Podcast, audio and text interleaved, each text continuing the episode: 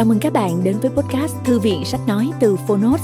Ở podcast này, chúng tôi chia sẻ phần mở đầu và chương mục của những sách nói bán chạy thuộc nhiều lĩnh vực khác nhau được đội ngũ của Phonos chọn lọc. Mong là thông qua podcast, người nghe sẽ tìm thấy quyển sách phù hợp cho bản thân và cả những kiến thức hữu ích cũng như nguồn cảm hứng, kinh nghiệm giúp cuộc sống hàng ngày trở nên phong phú, hiệu quả hơn. Podcast Thư viện Sách Nói được phát sóng đều đặn vào thứ ba, thứ năm và thứ bảy hàng tuần. Mời các bạn cùng đón nghe. Và nếu yêu thích nội dung này, hãy tải ứng dụng âm thanh số và sách nói có bản quyền Phonos để nghe trọn vẹn cuốn sách. Ngoài ra, Phonos còn sở hữu hàng ngàn nội dung số hấp dẫn khác như tóm tắt sách, ebook, thiền, truyện ngủ, nhạc chủ đề vân vân. Hẹn gặp lại các bạn tại ứng dụng sách nói có bản quyền Phonos nhé. Còn bây giờ, hãy cùng lắng nghe cuốn sách của ngày hôm nay.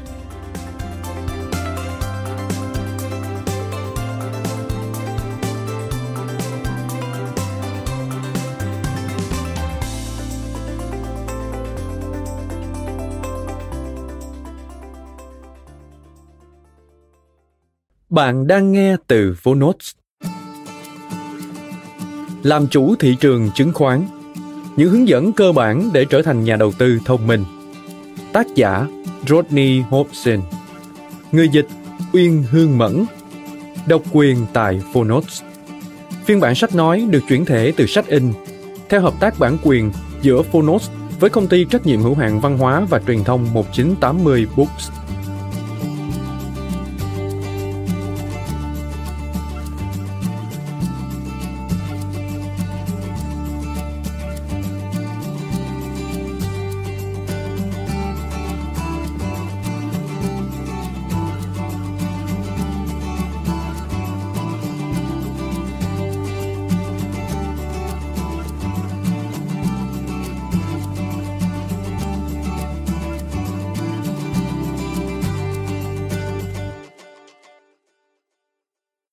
Tặng Judy. Tuyên bố từ chối trách nhiệm Tất cả các trường hợp dẫn chứng được đưa ra trong cuốn sách này đều đề cập đến các thông cáo và sự kiện có thật trên Sở Giao dịch Chứng khoán London. Tuy nhiên chúng chỉ thể hiện tình huống tại một thời điểm nhất định. Hoàn cảnh có thể thay đổi, các vấn đề xuất hiện tại mỗi thời điểm có thể được giải quyết hoặc thay thế. Tương tự như vậy, theo thời gian, những thách thức mới có khả năng phát sinh. Do đó, các chi tiết trong cuốn sách này không nhằm mục đích khuyến cáo mua hoặc bán cổ phiếu trong một ngành hay công ty cụ thể. Các nhà đầu tư phải tự mình đưa ra đánh giá sáng suốt nhất với sự trợ giúp của cuốn cẩm nang này.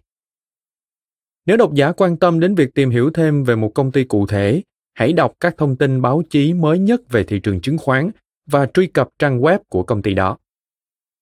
Khi đang viết cuốn sách này, tác giả đã nắm giữ cổ phiếu của Balfour Beatty Barrett Developments, Bovis Homes, Dyson Scaffold, Domino's Pizza, GlaxoSmithKline, Hayes, Imperial Branch, HSBC, Johnson Matthey, Lloyds Banking, National Express, National Grid, Rio Tinto, Royal Dutch Shell, RPC, Sainsbury, Silverfield, Speedy Hire, Taylor Woodrow, United Utility, Vodafone, WH Smith và Whitbread. Tác giả duy trì những khoản đầu tư này trong thời gian dài. Đôi lời về tác giả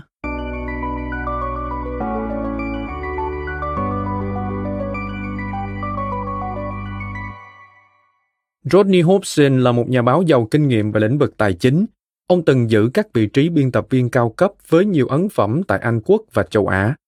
Trong số các vị trí công tác của ông không thể không kể đến các chức vụ như biên tập viên tin tức cho mảng kinh doanh của The Times, biên tập viên về kinh doanh của Singapore Monitor, phó tổng biên tập phụ trách mục kinh doanh của Far East Economy Review, giám đốc tin tức của công ty Citywire, biên tập viên của tạp chí Shares và biên tập viên của trang web tài chính Hamscott.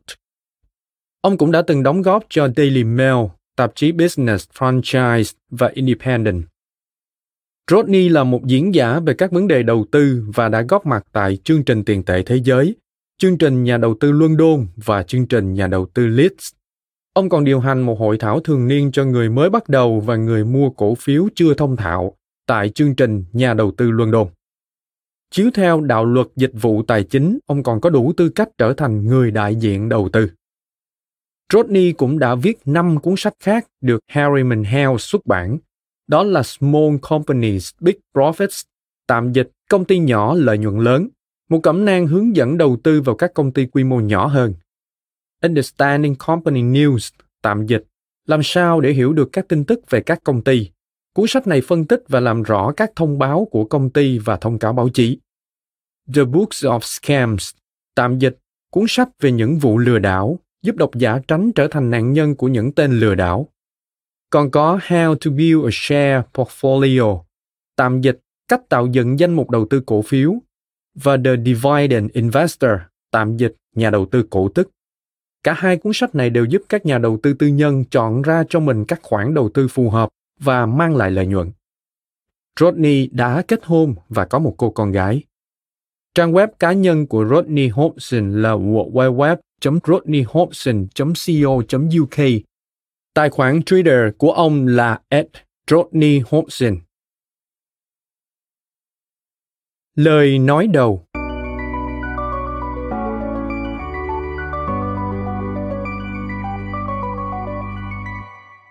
Cuốn sách này dành cho ai?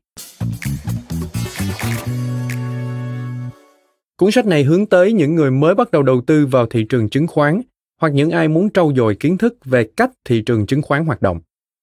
Bất kỳ ai muốn tự mình đưa ra quyết định đầu tư, chứ không phải giao tài sản của mình cho các nhà quản lý quỹ, hoặc nhìn tài sản của mình yên vị trong tài khoản ngân hàng và tài khoản tín dụng nhà ở, đều sẽ hưởng lợi khi đọc hoặc nghe cẩm nang hướng dẫn chi tiết này.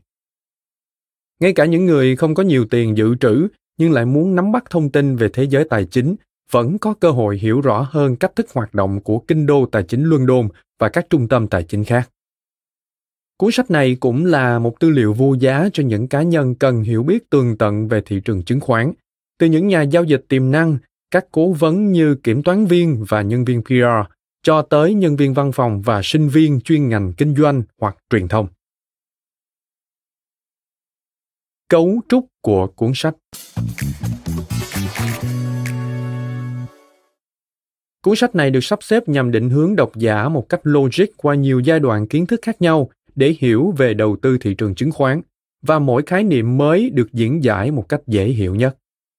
Đầu tiên, cuốn sách sẽ giúp mọi người định hình được cổ phần là gì, tại sao chúng lại tồn tại và sao người ta lại mua chúng.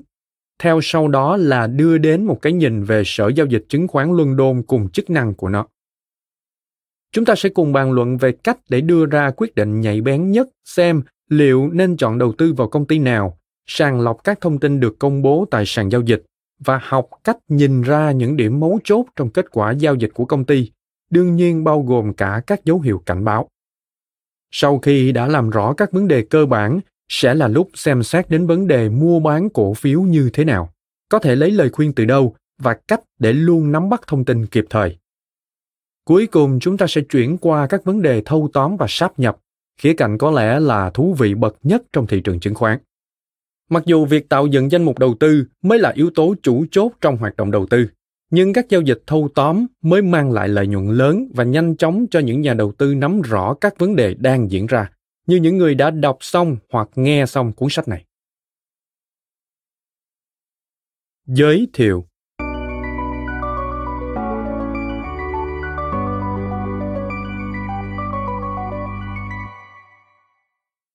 Đa số chúng ta đang phải vất vả kiếm sống từng đồng một, miễn là mức thu nhập đó đủ để trang trải chi phí.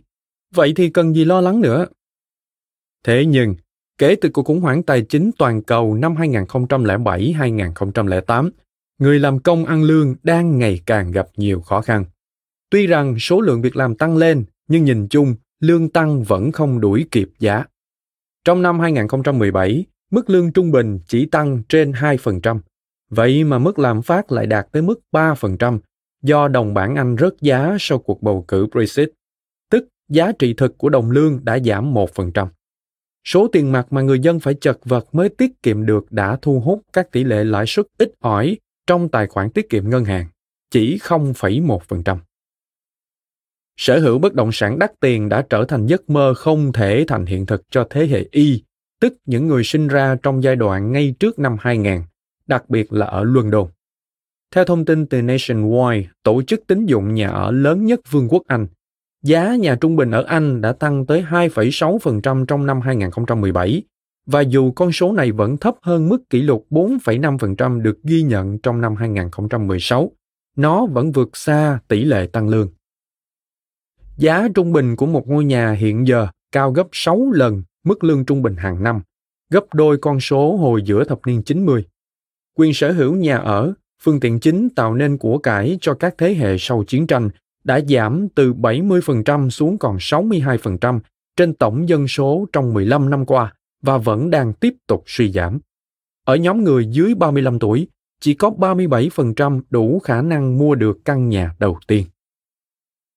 Tỷ lệ thu nhập quốc dân được dành để trả lương đã giảm trong vòng 50 năm qua, từ khoảng 55% xuống khoảng hơn 50%.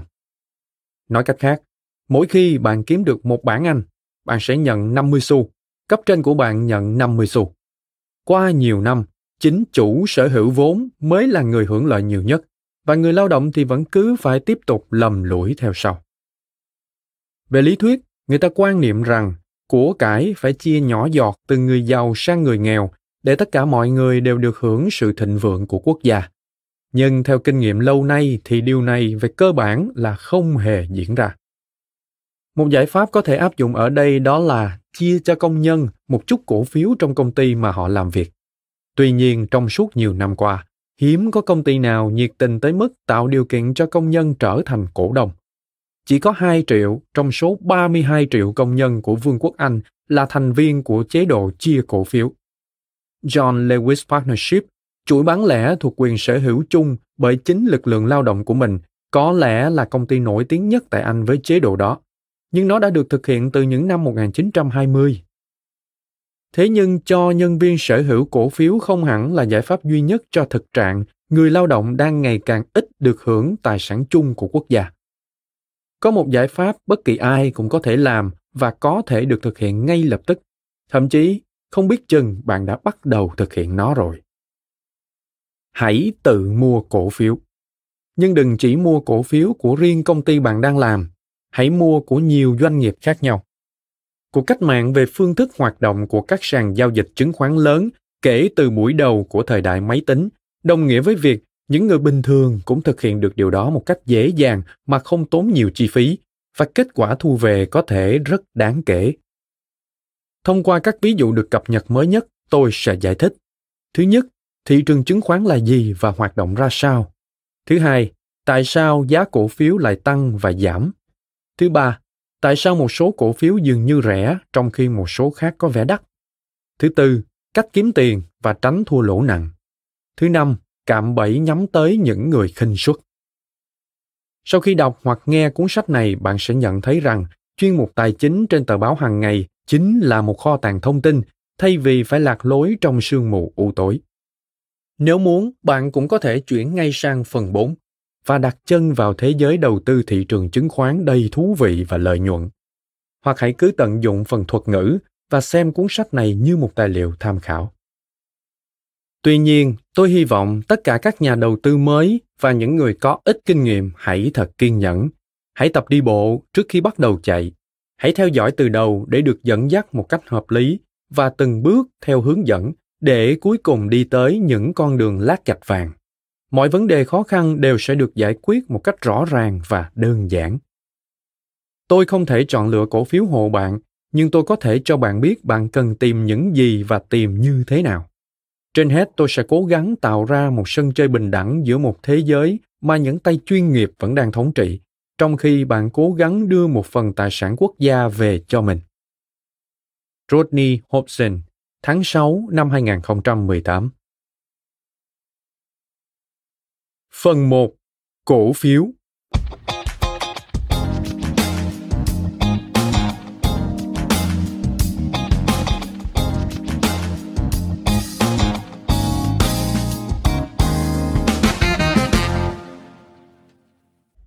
điều hành một công ty khác với sở hữu một công ty bạn và những cổ đông khác mới là người sở hữu công ty. Chương 1 cổ phiếu là gì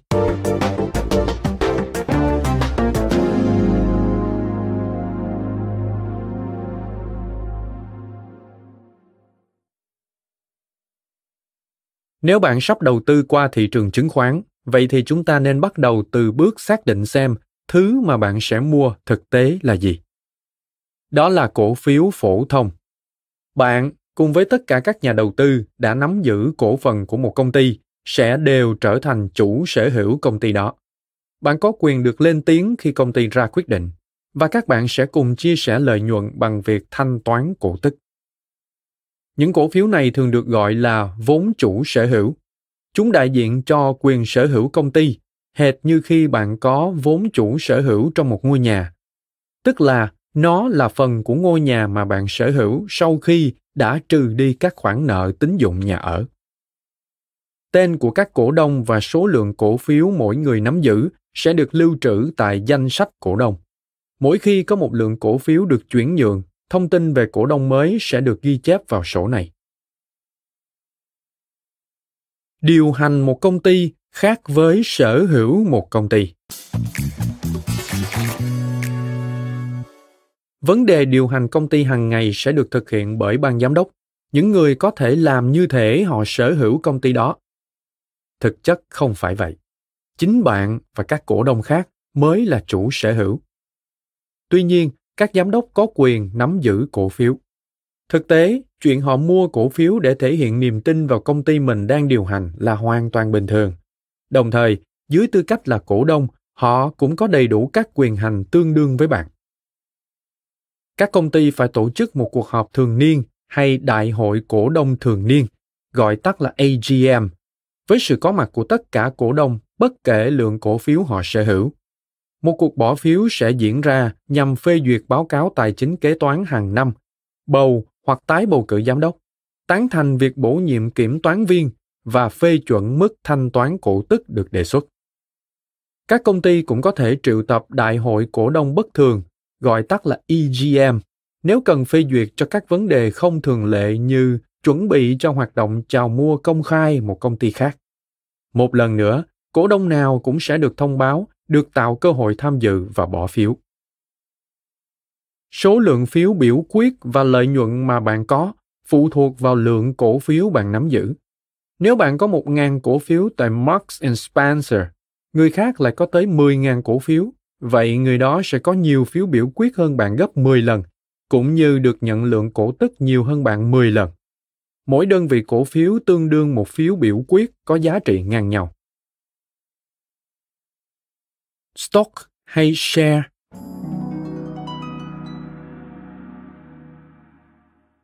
Tại Vương quốc Anh, hai thuật ngữ stock và share gần như đồng nghĩa với nhau, tức cổ phiếu. Những người ta thường dùng share hơn. Tương tự, shareholder, tức cổ đông, sẽ phổ biến hơn stockholder. Vì thế thuật ngữ share sẽ được dùng xuyên suốt trong cuốn sách này. Người Mỹ lại có xu hướng sử dụng từ stock để chỉ cổ phiếu hơn. Mỗi cổ phiếu sẽ có một mệnh giá. Về cơ bản, đây là giá trị của cổ phiếu khi công ty mới được thành lập. Nếu bạn sở hữu một con tem Penny Black, thì khi mới được phát hành vào năm 1840 nó chỉ có giá một xu. Đó là giá trị danh nghĩa hoặc mệnh giá của nó, không phải giá trị của nó vào thời điểm hiện tại.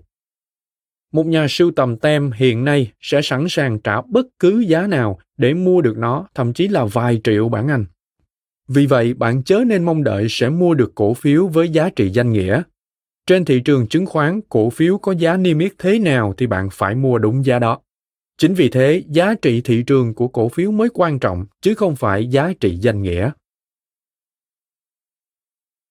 Cổ phiếu có nguồn gốc từ đâu?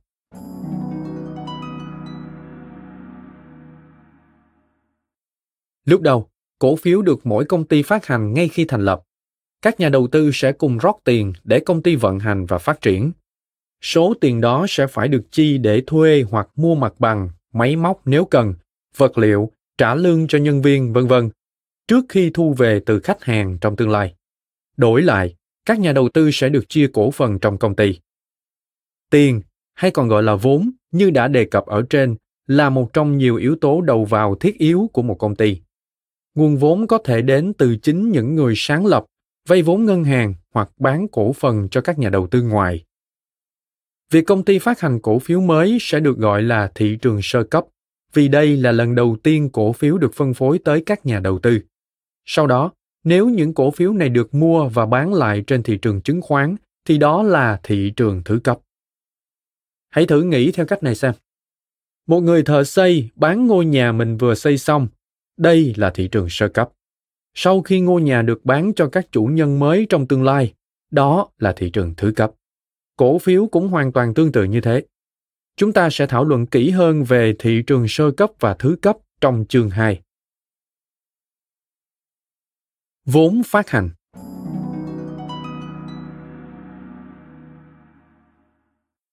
Mỗi công ty tự quyết định số cổ phiếu mình phát hành chứ không có số lượng cố định. Cơ bản là lượng cổ phiếu phụ thuộc vào số vốn mà công ty cần phải huy động, không chỉ mỗi thời điểm mới thành lập mà là bất cứ thời điểm nào. Cổ phiếu mà một công ty đã bán cho các cổ đông trên thực tế là vốn cổ phần đã phát hành hoặc là vốn thực góp. Lưu ý rằng đó sẽ không phải một con số chẳng tròn thuận tiện. Ví dụ, trong báo cáo thường niên năm 2017 của công ty bán lẻ thời trang bình dân Marks Spencer, họ có số vốn đã phát hành là 1 tỷ 624 triệu 727.846 cổ phiếu. Cổ phiếu trả góp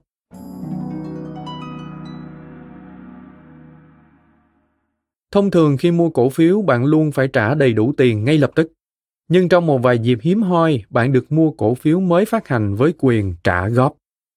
Lúc chính phủ bán tháo các doanh nghiệp nhà nước, có thể các nhà đầu tư đã mua cổ phiếu trong những đợt phát hành tư nhân hóa mới sực nhớ ra rằng trong một số trường hợp, các khoản thanh toán cho chính phủ được chia thành từng đợt. Ý tưởng là sẽ ngày càng nhiều nhà đầu tư nhỏ lẻ đua nhau thu mua cổ phiếu nếu họ có cơ hội trả theo từng khoản nhỏ dễ quản lý. Thật không khác gì mua máy giặt trả góp hàng tháng. Sự thu xếp ấy thực chất khá lộn xộn và còn tốn kém nữa, vì chắc chắn sẽ có một số cổ đông quên mất hạn chót của đợt thanh toán tiếp theo, hay đơn giản là vì họ không có tiền. Dù lý do là gì, thì cũng sẽ rất mất công đốc thúc họ. Đó là lý do tại sao hiếm khi người ta cho phép trả góp. Cổ phiếu loại A và loại B.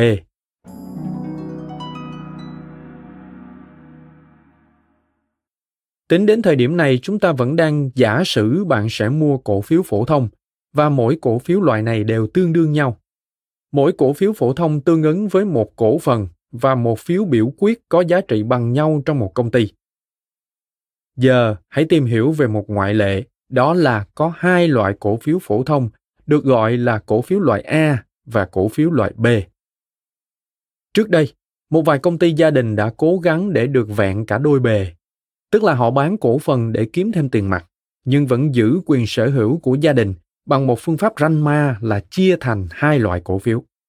Một loại thường gọi là cổ phiếu loại A, tương đương một phiếu bầu và có thể bán cho người khác trong khi loại còn lại là cổ phiếu loại B, tương đương 10 phiếu bầu và chỉ được phát hành trong gia đình.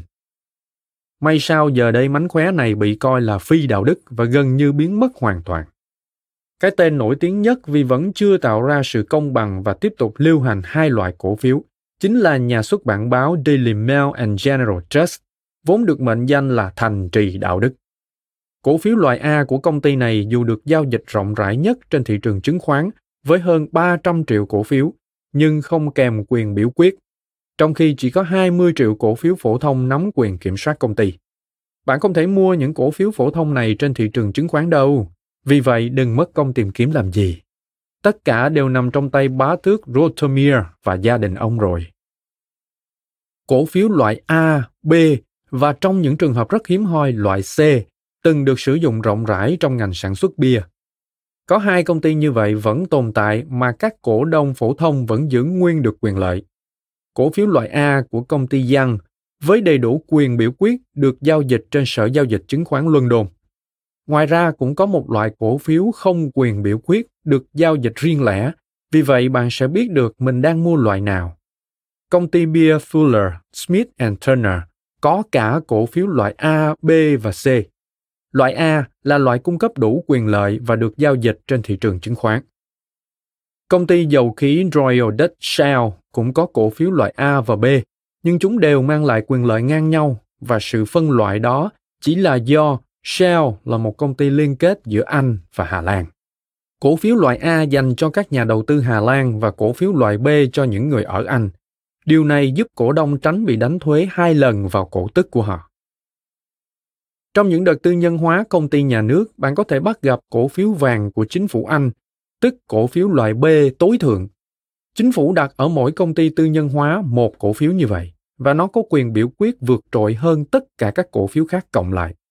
Cổ phiếu vàng này được để dành đến khi chính phủ cảm thấy cần phải can thiệp vì lợi ích quốc gia. Tại Anh, cổ phiếu vàng được dùng để phủ quyết chỉ mới hai lần, và Tòa án Công lý châu Âu đã phán quyết rằng trừ khi lợi ích quốc gia bị đe dọa một cách rõ ràng, nếu không thì việc sử dụng loại cổ phiếu này là chống lại luật pháp châu Âu. Vậy nên, ngày nay chúng không còn quá nhiều giá trị. Cổ phiếu ưu đãi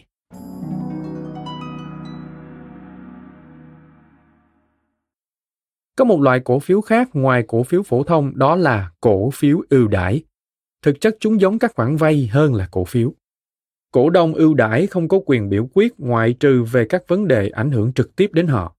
Họ nhận được một khoản lãi suất cố định, thường là hai lần một năm, tương tự như khi bạn nhận được một mức lãi suất trên tài khoản tiết kiệm trong ngân hàng hoặc tổ chức tín dụng nhà ở. Bạn có thể mua bán cổ phiếu ưu đãi trên sở giao dịch chứng khoán London giống như khi bạn mua bán cổ phiếu phổ thông, mặc dù không phải công ty nào cũng phát hành cổ phiếu ưu đãi. Tiền lãi của cổ phiếu ưu đãi được trả trước khi chia cổ tức cho cổ phiếu phổ thông. Và nếu công ty phá sản, bất cứ khoản tiền nào còn sót lại sau khi trả hết cho chủ nợ sẽ được chuyển đến tay các cổ đông ưu đãi trước tiên. Đó là lý do tại sao chúng có tên cổ phiếu ưu đãi. Tuy nhiên, theo lẽ thường thì chúng ta đều hy vọng rằng khoản đầu tư của mình được đưa vào những doanh nghiệp thịnh vượng.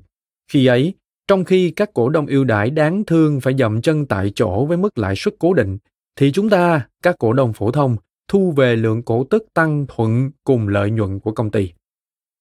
Xuyên suốt cuốn sách này, chúng ta sẽ nhận thấy rằng nhà đầu tư chịu rủi ro lớn nhất sẽ có cơ hội nhận được phần thưởng lớn nhất. Và điều này xảy ra khá thường xuyên, dù không có gì đảm bảo. Trái phiếu chuyển đổi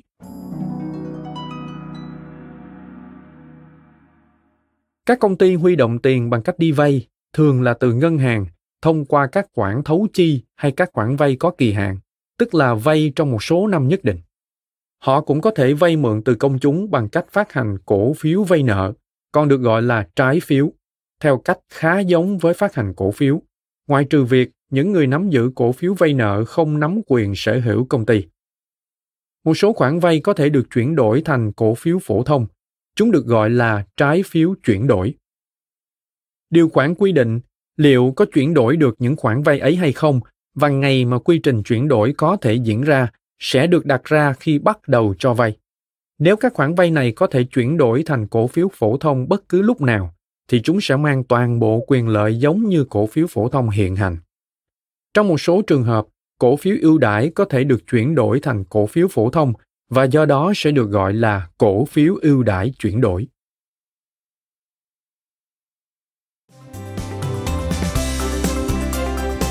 Cảm ơn các bạn đã lắng nghe podcast Thư viện Sách Nói. Podcast này được sản xuất bởi Phonos, ứng dụng sách nói có bản quyền và âm thanh số dành cho người Việt. Hẹn gặp lại ở những tập tiếp theo.